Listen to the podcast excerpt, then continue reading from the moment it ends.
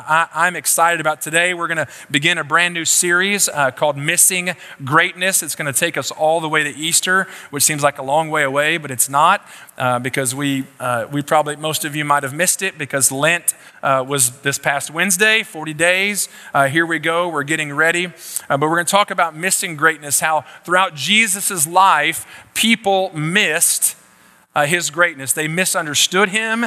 They misunderstood where he was from and where he was going. Uh, they missed it altogether. And today, uh, we're going to launch out with him being born, being from, uh, from the wrong place. And, and I don't know if, if there's anything significant about the place in which you were born.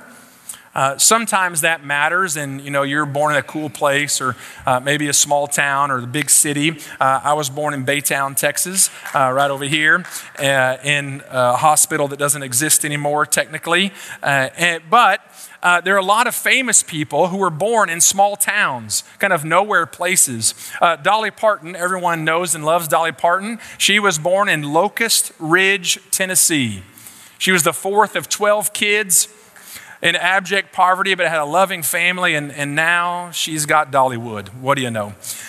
Uh, Oprah Winfrey, famous Oprah Winfrey. She was born, and I'm probably not going to say it exactly right. Several people tried to tell me how to do it, but Kosciusko, Mississippi. So I'm close enough, probably.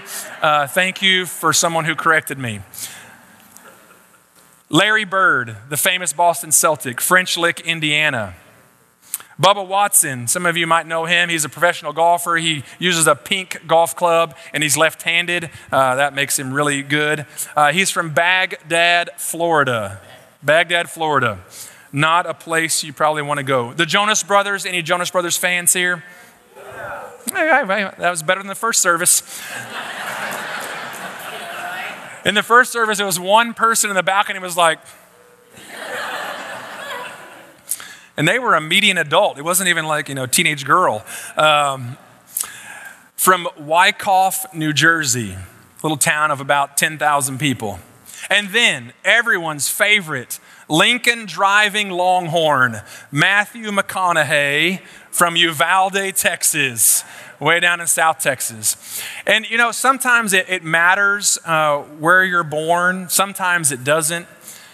But there's one place in the scripture that it does matter where you're from because that got questioned. The, the validity of Jesus' hometown got questioned. And we're going to look at that story today and see uh, how it's important and how it plays into the bigger narrative of who Jesus is. So if you have a Bible, John chapter 1, uh, we're going to read verses 43 through 51. It's the story of Nathanael. Uh, you probably, if you've been in church a little bit, you've at least heard this question what good can come from Nazareth? That's kind of the big question for the day that he asked, that Nathaniel asks uh, about this Jesus uh, of Nazareth and how he misunderstood uh, for a moment the greatness of God. How for a moment he missed the possibility of what could happen no matter where you're from. And so, John 1, verse 43, it says this The next day, Jesus decided to go to Galilee. He found Philip and said to him, Follow me. Now, Philip was from Bethsaida, the city of Andrew and Peter. Philip found Nathanael and said to him, We have found him of whom Moses in the law and also the prophets wrote, Jesus of Nazareth, the son of Joseph. Nathanael said to him, Can anything good come out of Nazareth? Philip said to him, Come and see. Jesus saw Nathanael coming toward him and said of him, Behold, an Israelite indeed, in whom there is no deceit. Yours might say guile. Nathanael said to him, How do you know me? And Jesus answered him, Before Philip called you, when you were under the fig tree, I saw you. And Nathanael answered him, Rabbi, you are the Son of God. You're the King of Israel. And Jesus answered him, Because I said to you, I saw you under the fig tree, do you believe? You will see greater things than these. And he said to him, Truly, truly, I say to you, you will see heaven opened and the angels of God ascending and descending on the Son of Man. As we look at this little encounter, this kind of this first meeting between Nathanael and Jesus, uh, it opens actually several themes that are going to be consistent throughout the book of John and even throughout our little series here as we move towards Easter. And so I want you to keep these three ideas in the back of your mind as we work through uh, the next several weeks. The, the first theme here is the theme of misunderstanding. That, that there's, a, there's a misunderstanding of, of who Jesus is and what he's all about. Uh, people are constantly uh, under the impression they know who this Jesus of Nazareth is, and he shows them something completely different. They're trying to figure out this question from where does he come? Is he from God or is he from Satan? Who, who is he? And where does he come from? They, they don't quite understand who he is. And often their perceptions are skewed, just like old Nathanael here. Can anything good come from Nazareth? Surely not. Nothing can good can come from there. But that theme of misunderstanding and misperception occurs all the time. And so Jesus steps into their situation, steps into their life, and helps redirect their misunderstanding so that now they understand. And in Nathanael's case, follows him. But the second theme that we see here is the theme of finding. Uh, as you read the beginning of this passage, it says, He found Philip. And then in verse 45, Philip found Nathanael. And then when Philip finds Nathanael, he says, We have found him. So, who, who actually did the finding here? Because Jesus finds Philip, Jesus finds Philip, Philip finds Nathanael, but he tells Nathanael, hey, we found Jesus. But Jesus says, I found Philip. So, who's seeking and who's finding here is the real question. Well, that's a theme all throughout the Gospels this idea of seeking and finding. Jesus is the one who found Philip. And so, as we walk through the Gospels, as you walk through the Scriptures, as you read these things, let me remind you that Jesus and the people he encounters, both in the Scripture and today, there's a constant interchange, there's a constant exchange of discovering who he is and him discovering who you are and who you can be. Let me make it abundantly clear Jesus is the one who always finds us, but we should always be looking for him.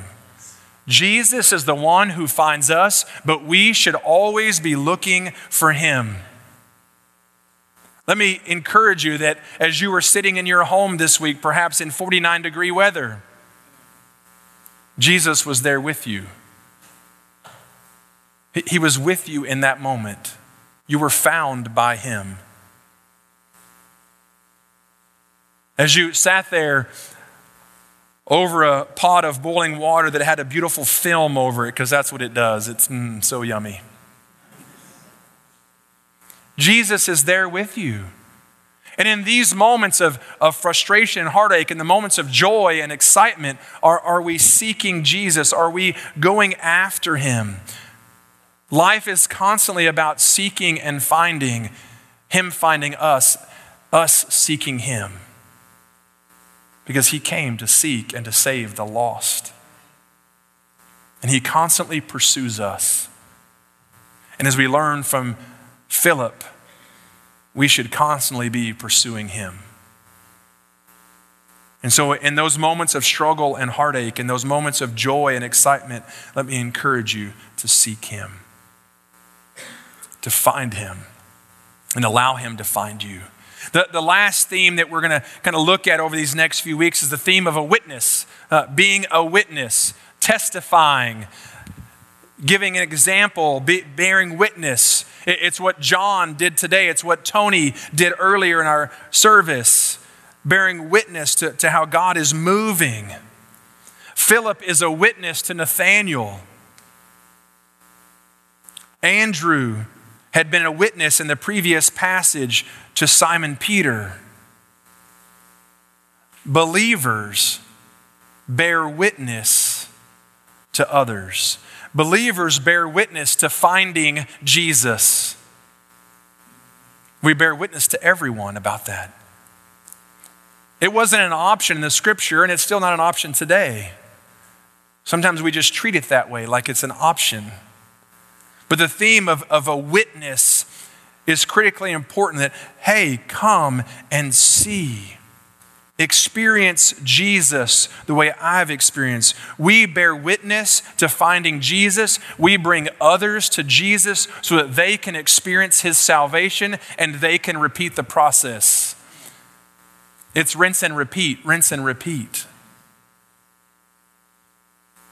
And so, as, as you consider these things, the idea of understanding Jesus appropriately, of finding who he is and allowing him to find us, and bearing witness, let's talk about Nathanael.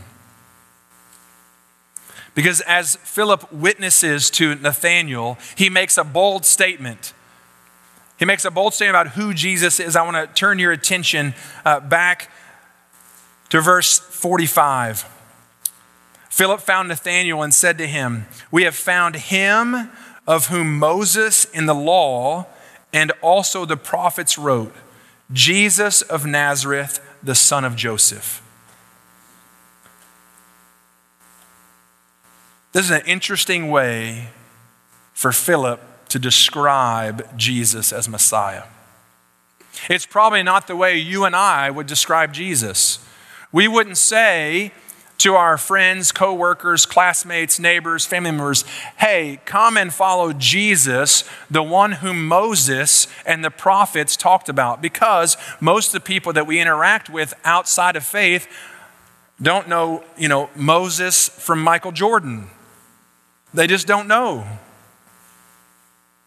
And so that wouldn't have any impact on them. No, we talk about Jesus the Christ, the one who died for your sins, the one who went to the cross of Calvary, the one who, who conquered death. Uh, those are the things that we talk about as New Testament people. But for an Israelite, for an Israelite, he knew what needed to be said to another Israelite to get his attention. This is the one, this Jesus is the one that Moses and all the prophets pointed to. An Israelite would know, oh, I better pay attention because if someone is claiming that, then it must be true. It must be that this person they're talking about is the one he believes, the Old Testament, my Bible, right, for, for an Israelite, their Bible, is pointing to this Messiah, the Holy One of God. Because these early disciples would not have followed Jesus if they didn't believe that he was the one the prophets of old pointed to. And so he spoke to Nathanael in a way that Nathanael understood. You and I have to speak to people in a way that they understand. We have to help them, we have to engage them, we have to come to their level and bring them the hope of the Messiah. The challenge here is that Nathanael's not very impressed. Just like sometimes when you share the gospel or you mention the power of Jesus or you talk about how Jesus answered your prayer, prayer some people are not very impressed. They, they don't care so much. Nathanael wasn't very impressed because what is his question about this Jesus of Nazareth? Can anything good come from that place? Can anything good come from Nazareth? Thanks for sharing all these great details, but can anything good come from Nazareth? Today, the question might be a little different. It may not be, can anything good come from Nazareth? Because we would have a tough time maybe pointing it out on a map, and they sure couldn't. They might say, well, can anything good come from this? And you fill in the blank with whatever this is. The last year of our lives. I lost my job.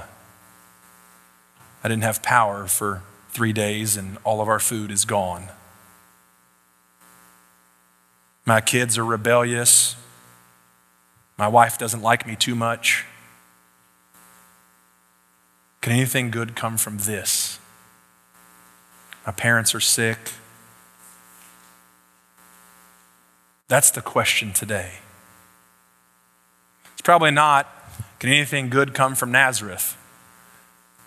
But it's what can come good from this world we live in and our circumstance. And I, I think about that because we've gone through a, not just a week of chaos, but a year of chaos.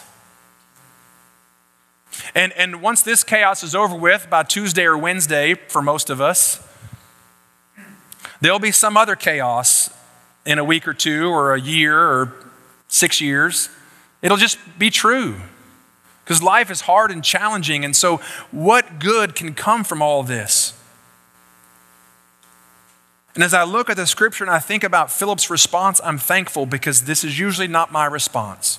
My response is to defend, to give all the 75 reasons why it's okay and it's going to work out, it's going to be good. No, what does Philip simply say?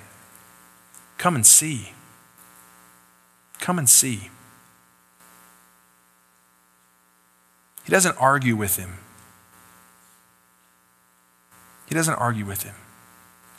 And when Nathanael asked this question about Nazareth, it wasn't because there was some big theological issue here. It was because Nazareth was another small nowhere town, and Nathanael was from a, another small nowhere town. And those two small nowhere towns had a little rivalry, like a lot of small towns do. We're better than you. And so it was more about rivalry than any kind of theological issue, and that's usually what happens with us as we engage people. It's not about theology, it's about my circumstance, it's about where I am. And as I think about this response, it wasn't that Jesus of Nazareth was going to solve all your problems. It wasn't this great explanation. No, he just simply says, Come and see. And I've always wondered why didn't Philip introduce Jesus as Jesus of Bethlehem? Because where was Jesus born? Bethlehem. Thank you. That was, hey, I'm just lobbing them up for you today. I know it's everybody's tired. It's been a long week, so I'm trying to help you. Jesus was born in Bethlehem. So why wouldn't he say Jesus of Bethlehem? Because in that scenario, it might have raised sort of the, oh, okay. Why? Because Bethlehem is the city of David, the king, the lineage, the right name. Oh, oh, he, he's from the city of David. Maybe there's some truth to this King Jesus. But over and over and over again in the Gospels, Jesus and his followers who really understand display his humility. He's not there to change their government. He's not there to be their king. He's not there to fix their social problems. He's there to be their savior. And so, Philip, rather than arguing, rather than going through this diatribe about how he's changed Philip's life, he simply says, Come and see. Come and see. He didn't argue, he didn't get on his stone tablet, Facebook, and start saying all of the reasons why Nathanael's philosophy was wrong. He said, Come and see. Come and see the lowly servant Savior. Come and see. And so I want to invite you. I want to invite you to invite others to investigate the claims of Jesus. Rather than argue, rather than get in a debate, rather than say how right you are, simply point them to Jesus. It was so wonderful for me to hear a couple of weeks ago a testimony of one of our church members. He, he's been engaging a coworker who's been struggling, who's been hurting. And, and, And as he reached out to the coworker, he encouraged the coworker to just read the book of John and write down questions. Investigate the claims of Jesus and write your questions down. Come and see. Come and see. And on a follow up conversation, the coworker said, You know, it seems that these religious leaders are very interested or are very uh, concerned about the fact that they are followers of Moses and this Jesus is something completely different. And last week, if you were here, you paid attention online, uh, what did we talk about? John 9, the man born blind. And the Pharisees said, We're disciples of Moses. And God works together to help us lead others to Jesus. Let them investigate Jesus for themselves, and they will find a Savior. And as Jesus approaches, and he sees Nathanael, he gives Nathanael a great compliment. Let me encourage you to compliment people who are different than you. Let me encourage you to compliment people who don't believe like you believe. Encourage them, lift them up, humble yourself before them, because that's what Jesus does. He provides this great compliment to Nathanael, uh, an Israelite, a, a real Israelite in whom there is no deceit, no guile, no ill motive, no ulterior motives. You're determined to find the truth. That's Nathanael's passion, is to find the truth, to, to know the right answer. And, and this statement struck a chord with Nathanael. Um, how do you know me? Uh, this morning between services, I noticed that I'd gotten a Facebook message Someone asking me if I have a cousin in Southwest Florida. Uh, maybe. How do you know me? How do you know me? And Jesus, God in the flesh, changes the perception, the understanding of Nathanael with one sentence I saw you under the fig tree. And the fig tree was a symbol in rabbinic, in, you know, rabbis, rabbinic culture of study and learning and meditation. And so perhaps it was Nathanael who was under the fig tree studying, seeking after God, trying to find his purpose in life. And Jesus says, I saw you there. And that's all it took. You are the Son of God. You are the King of Israel. And because of that, you will see greater things. Because of his confession, because of, of Nathanael recognizing that Jesus was the Messiah, even after the tiniest bit of investigation, he realizes that, his, that Nathanael wasn't lying to him, and something not just good could come from Nazareth, but something great. And Nathanael didn't want to miss the greatness of God standing right in front of him. And so he declares, You are the Son of God. You are one with God. You are equal to God, which is an, a, an amazing testimony for an Israelite. That's no big deal for you and me, but for an Israelite to make that claim, it was declaring that Jesus, this man, was the same as God. He was declaring him that he was the one true king of Israel. He was the successor to Israel. Remember, that's Jacob's name. God changed Jacob's name to Israel. So he was the true successor to Jacob. He was the king of Israel, the one who would usher in a different kind of a kingdom. That's who he was. Nathanael missed it at first. But Jesus found him, and he found Jesus. And God was going to open his eyes to even great, greater things. And let me encourage you, church family. Jesus always offers us something greater. Always. He always does. In the midst of our heartache and struggle and pain, where we think He's nowhere to be found, He's there with you and He's attempting to lift your eyes in hope and assurance That's why I'm so grateful for the church that we have one another to help us see that Jesus offers us something greater. When we live in isolation, when we live on our own, we live apart from the, the body of faith, it's easy to lose heart, to lose sight, to lose faith. But Jesus offers us something greater. So I wonder what's the great thing you're looking for today? What are you seeking after today? Who are you looking for?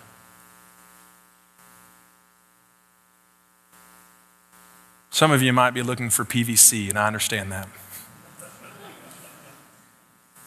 And that's a true and honest, that's what you're looking for. And that's okay. But know that in your search to meet your physical needs, God wants to offer you something greater. He wants to meet those needs. He wants to use you to help meet others' needs, to see something greater. And I want to invite you to find Jesus wherever you are, to look for him in every situation, in every circumstance, so that he may lift your eyes to see greater things. So we don't omit, so we don't miss an opportunity to tell others, come and see. Come and see the greatness of our God. Don't miss his greatness. Even in hurt and pain and frustration, don't miss his greatness. He has something great for all of us. Will you pray with me?